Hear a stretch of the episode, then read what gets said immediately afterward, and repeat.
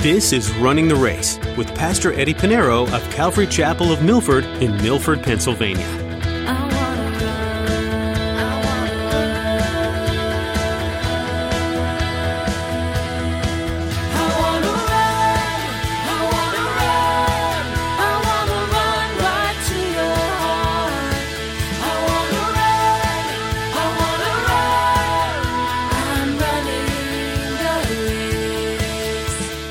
How can such a race be placed before me? Couldn't it be a lot easier, Lord? But he goes on to say in verse 2 of chapter 12, he says, looking unto Jesus, who's the author and finisher of our faith. He is more than a coach. He's not only in you, he's alongside you. He never leave you nor forsake you. He's there. He's omnipresent. He's at all places at all times. He's at the finish line calling you on. Okay, so we have Christ. We don't run this race by ourselves. Jesus promised us that in this life, we will have many troubles. All of us have experienced hardship at some point in our lives, but as Christians, we have Jesus with us. He is the author and finisher of our faith. In today's message, Pastor Eddie will be sharing about the encouragement that we have in Christ as we face this life. He is the one who will strengthen us when we need strength and guide us when we need the wisdom to make decisions. Well, let's join Pastor Eddie in the book of Hebrews chapter 12. As he begins his message, God's discipline proves his love.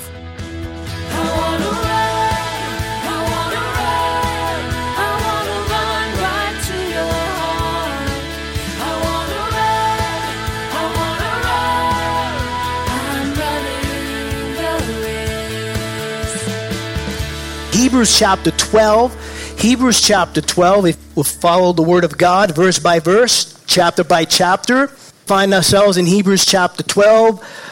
Let us go before the Lord in prayer. Heavenly Father, we thank you for all our lives, Lord. You have been faithful. You have been a faithful shepherd. You always lead us to still waters, green pastures, Lord. Lord, help us now live a life that glorifies and honors you, to be obedient. One thing we find out about the Good Shepherd, he said, thy rod and thy staff comforts me. And Lord, that's what we're going to learn today, about the disciplines of God. Lord, we pray that your Holy Spirit would teach us. Open up our eyes to see what your word has to say, ears to hear, our minds to understand, and pray that we remember, but also our hearts ready to receive. In your name we pray. Amen. Amen. Well, the last time we were together, we began chapter 12, verses 1 through 4. And in Hebrews chapter 12, 1 through 4, the writer of Hebrews tells us to run the race of faith. Run the race of faith. And since the Lord Jesus Christ, it's better than Moses. He's better than the high priest. He's a better hope, a better covenant, a better promise. Since we're surrounded by so great a cloud of witnesses, these witnesses are referring to Hebrews chapter 11. Remember, we studied Hebrews chapter 11. The writer of Hebrews gave us the Hall of Faith saints who are mentioned in chapter 11, and they have ran their race of faith and have finished well. But this cloud of witnesses is not what some people think. They're not spectators to cheer us on, but they're there as witnesses to us by the lives they lived in faith and they have endured. And so they're setting an example, a high standard for us to follow. Now, the writer of Hebrews tells us to run the race of faith, and the only way to run effectively and to finish well, he coaches us in three areas. So, the writer's kind of giving us a coach. You're going to run the race of faith, and here's three things you need to know. Number one is all in verse 1. Number one, he said, lay aside every weight. Lay aside every weight. In other words, there are things that are not necessarily sin, but there is weight. When a runner runs, he doesn't put on a backpack. He runs without a backpack. And so in the same way, there are things in our lives that put weight on our run, on our race of faith. It could be relationships. It could be job, career, hobbies. These things in and of itself are not sin, but what happens is when this is all we think about and we consume our life with these things and put God aside, we're not running the race of faith. And then he tells us, number two, he said, lay aside the sin which so easily ensnares us. Now, keeping this in context, remember he's writing to the first reader of Hebrews, and they were Jewish believers who accepted Christ as the Messiah, but were tempted to go back to the priest, go back to the temple. And the word sin there in verse 1 of chapter 12 is singular. It's not sins. And the sin for them is apostasy. They already accepted Christ. There is no other way to enter the kingdom of heaven.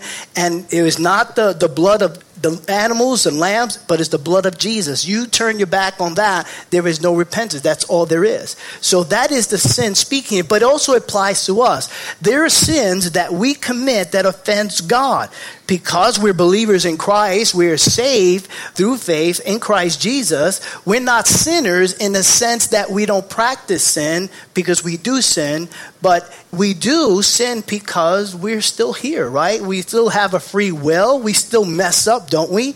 But the sins that we do commit, we need to lay that aside, because what that does, it hinders your race. It hinders your relationship with Jesus Christ. The third thing that our coach tells us to do is that we must run with endurance the race. Run with endurance the race. Now, the word race here, we looked at it last time, is the word aragon, which we get the word agony. Okay, so it's not just a race where one would run a track, but it's a race that's, you know, it's not just a sprint, it's not just a walk in the park. It is going to cause pain. And it goes on to say, let us run the race with endurance, the race that is set before us. This race that you're running in Christ Jesus has been set before you. Christ had set that track. He has set that track. And you think, well, Lord, couldn't it be 20 yards rather than 20 miles? You know, couldn't the track be very nice and cushiony, brand new AstroTurf or whatever it is? Yeah. But I see it's like 20 miles. It seems like 50 miles. There are potholes and there's so many obstacles and it's hard for me to run. You know, God has placed you there because that's how you grow. But the important thing, you may think, well, how can such a race be placed before me? Couldn't it be a lot easier, Lord? But he goes on to say in verse 2 of chapter 12, he says, looking unto Jesus, who's the author and finisher of our faith. He is more than a coach. He's not only in you, he's alongside you. He never leave you nor forsake you. He's there. He's omnipresent. He's at all places at all times. He's at the finish line calling you on. Okay, so we have Christ. We don't run this race by ourselves. Now that brings us to verses 5 and 17 of Hebrews chapter 12. We're going to look at verses 5 and 17. And we're going to see as we read that the writer of Hebrew, he continues to encourage us to endure, to endure. And we're going to see the metaphors change from running a race to being disciplined. Okay? And some of you may not like this, but let's read this. It's not going to be a popular message, that's for sure. Let us read verses 5 through 17. The writer of Hebrew writes this, now you have forgotten the exhortation which speaks to you as to sons. My sons, do not despise the chastening of the Lord, nor be discouraged when you are rebuked by him. For whom the Lord loves, he chastens and scourges every son whom he receives. If you endure chastening, God deals with you as with sons. For what son is there whom a father does not chasten? But if you are without chastening, of which all have become partakers, then you are illegitimate and not sons. Furthermore, we have had human fathers who corrected us, and we paid them respect. Shall we not much more readily be in subjection to the Father of spirits and live? For then, indeed, for a few days, chasten us as seemed best to them. But he, for our profit, that we might be partakers of his holiness. Now, no chastening seems to be joyful for the present, but painful. Nevertheless, afterward it yields the peaceable fruit of righteousness to those who have been trained by it. Therefore, strengthen the hands which hang down, and the feeble knees, and make straight path your feet, so that what is lame may not be dislocated, but rather be healed. Pursue peace with all people, and holiness, without which no one will see the Lord, looking carefully lest anyone fall short of the grace of God, lest any root of bitterness springing up cause trouble, and by this many become defiled, lest there be any fornicator or profane person like Esau, who for one morsel of food sold his birthright. For you know that afterwards, when he wanted to inherit the blessing, he was rejected, for he found no place for repentance, though he sought it diligently with tears." In this section, we can see again, the writer has changed the metaphors from a coach encouraging us to endure the race of faith to a loving father who disciplines his child. So, for those of you who are taking notes, we divide our study in verses 5 through 11. The writer of Hebrews encourages us to endure the disciplines of God. In verse 12 through 17, the writer here encourages us to endure the renewing of our spiritual life. And so we read the text. Let us now study it verse by verse. Let us look at verse 5, Hebrews chapter 12, verse 5. And it says, "And you have forgotten the exhortation which speaks to you as son." You have forgotten. In other words, these are the first readers of Hebrews were Hebrews. They knew the Old Testament or the Tanakh. They knew the Proverbs. They studied the Proverbs. There's a lot of wisdom in Proverbs. And this proverb they forgot. And he's quoting Proverbs chapter 3, verses 11 and 12. So he says, "And you have forgotten the exhortation which speaks to you as to sons. My son, do not despise the chastening of the Lord, nor be discouraged when you are rebuked by him." Verse 6, "For whom the Lord loves, he chastens and scourges every son whom he receives." So now, we see the word chastening or chasten here in verses 5 and 6, and we'll continue to see that. But the word chasten or chastening is mentioned 28 times in the entire Bible, 6 times in this chapter alone. Chastening is mentioned 6 times in this chapter alone. It is the Hebrew word paiduo, and it means to train, to be instructed, to be taught, to cause one to learn. Okay, and some other passages in the scripture, this same Greek word paiduo is also translated in the English word to learn. So you find that in the book of Acts, you find it in Titus. It also translated learn. So if you ever look at the Greek words as you study, some of the words that says learn might be paiduo. And so the idea here is that as a father speaks to his son, so too, now also son, children, daughters, we speak in parents in general, so too God speaks to his children. He speaks to his children.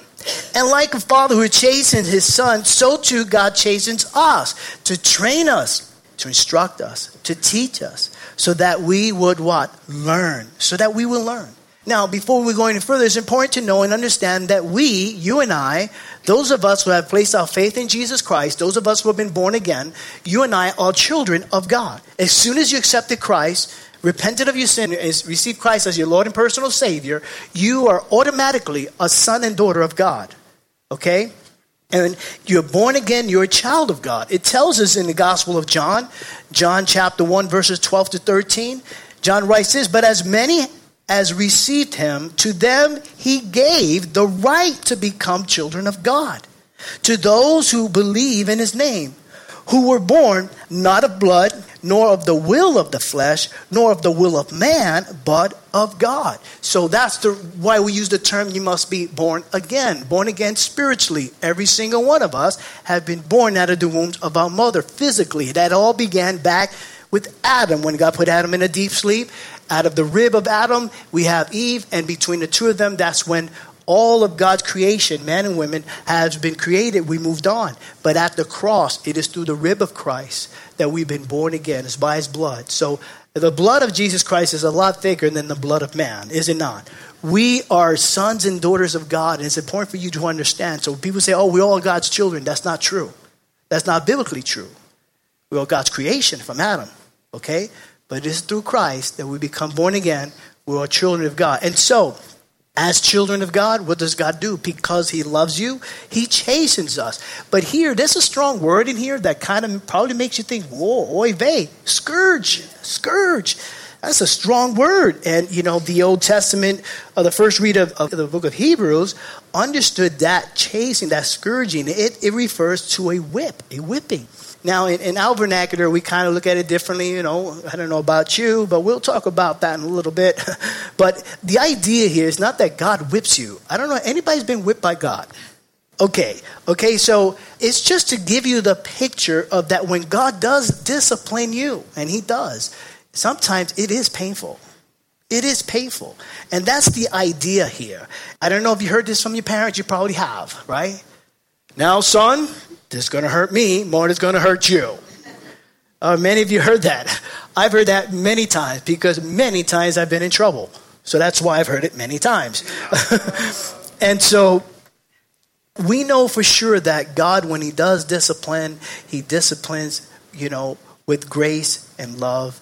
We have a misinterpretation of discipline, right? We hear that word and it just kind of feels bad, discipline. But God does it so beautifully. He does it rightly.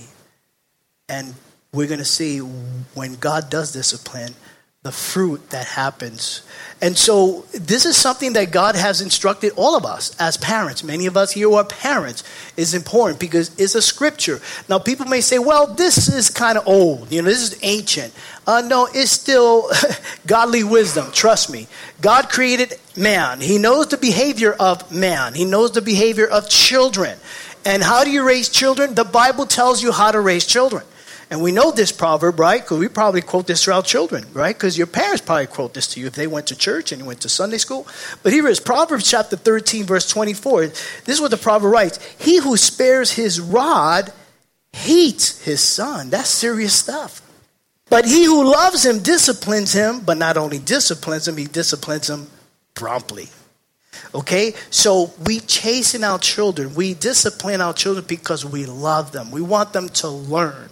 Kids don't always learn in every stage of life, from toddler to a young kid to a preteen to a teen. Teen is where you need a lot of prayer, I understand.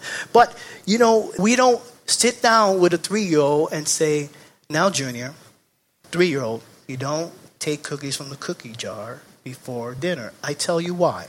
You see, the digestive system, and they don't understand that. Okay? And what happens is a little spanking in the bottom. Okay? That's what it is. That's what it tells us here. You spare the rod, you hate your child. Very simple. But if you love your child, you discipline him or her promptly. That's important. Don't say, okay, I'm going to discipline my child when I count to 2.5. You know that, right? How many parents you hear? By the time I count to 3, when do you think they're going to stop? 2 3/4. Now you know this. You should know that you're much older than kids. You should know this. It's better. Or, you make empty threats. They're going to say, oh, your words are not that serious. It says, to make it promptly. And that's important for us because, that's how young ones learn. And if you do it well when they're young, you don't have to worry when they're teenagers. It's too late. There's an analogy that someone said that children from the age of 11 or 12 are like a bucket of wet cement, right? When they get to age 11 and 12, when they're born, they're like a bucket of wet cement. By the time it dries up to the age of 11 and 12, it's too late. The cement, whatever in that cement bucket of cement, is dried up with the concrete. And that's why the discipline formulas are different as they grow up. Because if you don't discipline when they're young, forget it. They're going to. But anyway, and it deals with a lot, not just the physical, but also on the inside. I remember it was a McDonald's. I saw this child was standing on the seat while he was eating his Happy Meal, but he didn't care. He was standing on his chair. The mother said, Junior, whatever the name was, sit down. I forgot the age of the child, maybe 4 or 5. And he didn't want to sit down. He was standing on a chair. I said, Junior, whatever his name, sit down. And he didn't sit down. The third time the mother got up, I tell you, sit down. You know that face there. Sit down. Why does that work? I don't know. Anyway, the child finally sat down. Now I'm going to tell you something. This is important. He may be sitting down physically, but deep inside, he's standing up. It's the attitude. It's important. Raising a child is important because if you don't teach them at home, they're going to learn the hard way outside the home. And I could tell you, as a retired police officer, I saw many teenagers, a lot of teenagers, almost daily, come into the station house. We're talking about kids 12, 13, 14 years old, 15 years old with guns. Why? Because they're not disciplined at home. And they don't know right from wrong. Because at home, they're not taught right from wrong. Who do you think is going to teach them right from wrong? It's too late when they have a criminal record. You know what I mean? They're already in the legal system. They're going to learn by having, cuffs. Well, there's certain ways how we deal with juveniles, but it's sad. There's no one to train them. There's no one to love them. Love them enough to discipline them. And so it's to the point sometimes, that, they need the discipline, but they don't get it. And the discipline, it's painful, but because God loves you, it's going to be painful at times. It's going to be painful. But one thing for sure, God is not going to beat you. He's not going to beat you. Now, it's important. Now, we understand that God chastens us. We understand that he disciplines us. Now, the writer goes on. We're not going to leave verses 5 and 6 just yet, but we're going to look at some of the instruction, the things to avoid when God is chastening you, when God is disciplining you. And you're going to probably see this in your own life or in your own kids, okay? He tells us to avoid two things. Look at verse 5 again. He said, do not despise. Do not despise the chastening of the Lord. Don't despise it. Now, this word despise, you may think is the word that you would normally use, but is olegolaio. And here, it's only mentioned here. Nowhere else in the New Testament. It's only mentioned here. And it means to care little for, to esteem lightly. So what he's saying, do not despise. What he's saying is do not take the discipline, the chasing of the Lord lightly. Take it seriously, okay? Now, sometimes we only take seriously if it's painful. But sometimes it may not be as painful, okay? It may be a simple rebuke rather than a scourging. It's a simple rebuke. But he's saying here, the first thing you want to do is do not despise. Do not take it lightly. Why? Because it's important when God chastens you, when he rebukes you, when he corrects you. The simple reason so that you will not drift away. You will not fall away. And if you continue in that way and God doesn't chasten you and you take it lightly, what's going to happen is going to lead to destruction. Because what happens with sin? You just think, it's just a little sin. It's not a big deal. It's just a little sin. God's grace, God's grace, God's grace. That's all it is. You just hang on God's grace. No, but sin separates us from God. Now, you're born again. You're a believer in Christ. You have a relationship. But when you continue to sin, we all been there, right? Many of us who've been in the Lord for some time, there's been times where, I just haven't been really praying. I haven't spent time in devotion. I haven't spent time in the Word. I haven't spent time in the fellowship. What happens? You drift away. You drift away. And it could be dangerous. Because what happened with one sin, what happens? It just kind of multiplies, right? It spreads out, become contagious. I'm running the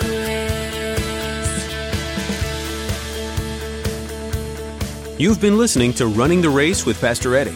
Pastor Eddie's been digging into the book of Hebrews in a series called Jesus is Better. This book touches on so many amazing things, but really ties in the Old Testament covenant with the New. The author mentions the importance of the high priest and the sacrifices that were made. But the point is that Jesus became the high priest and also the sacrificial lamb for all people. Isn't it amazing how Jesus fulfilled all that was in the Old Testament? It's because Jesus became the high priest that now we can go to him for our strength, our courage, and our hope. Another way to come to God is in prayer. Jessica wants to tell you more about this. Prayers for this ministry would be so appreciated. The opportunity for the lost to be reached over the radio is incredible.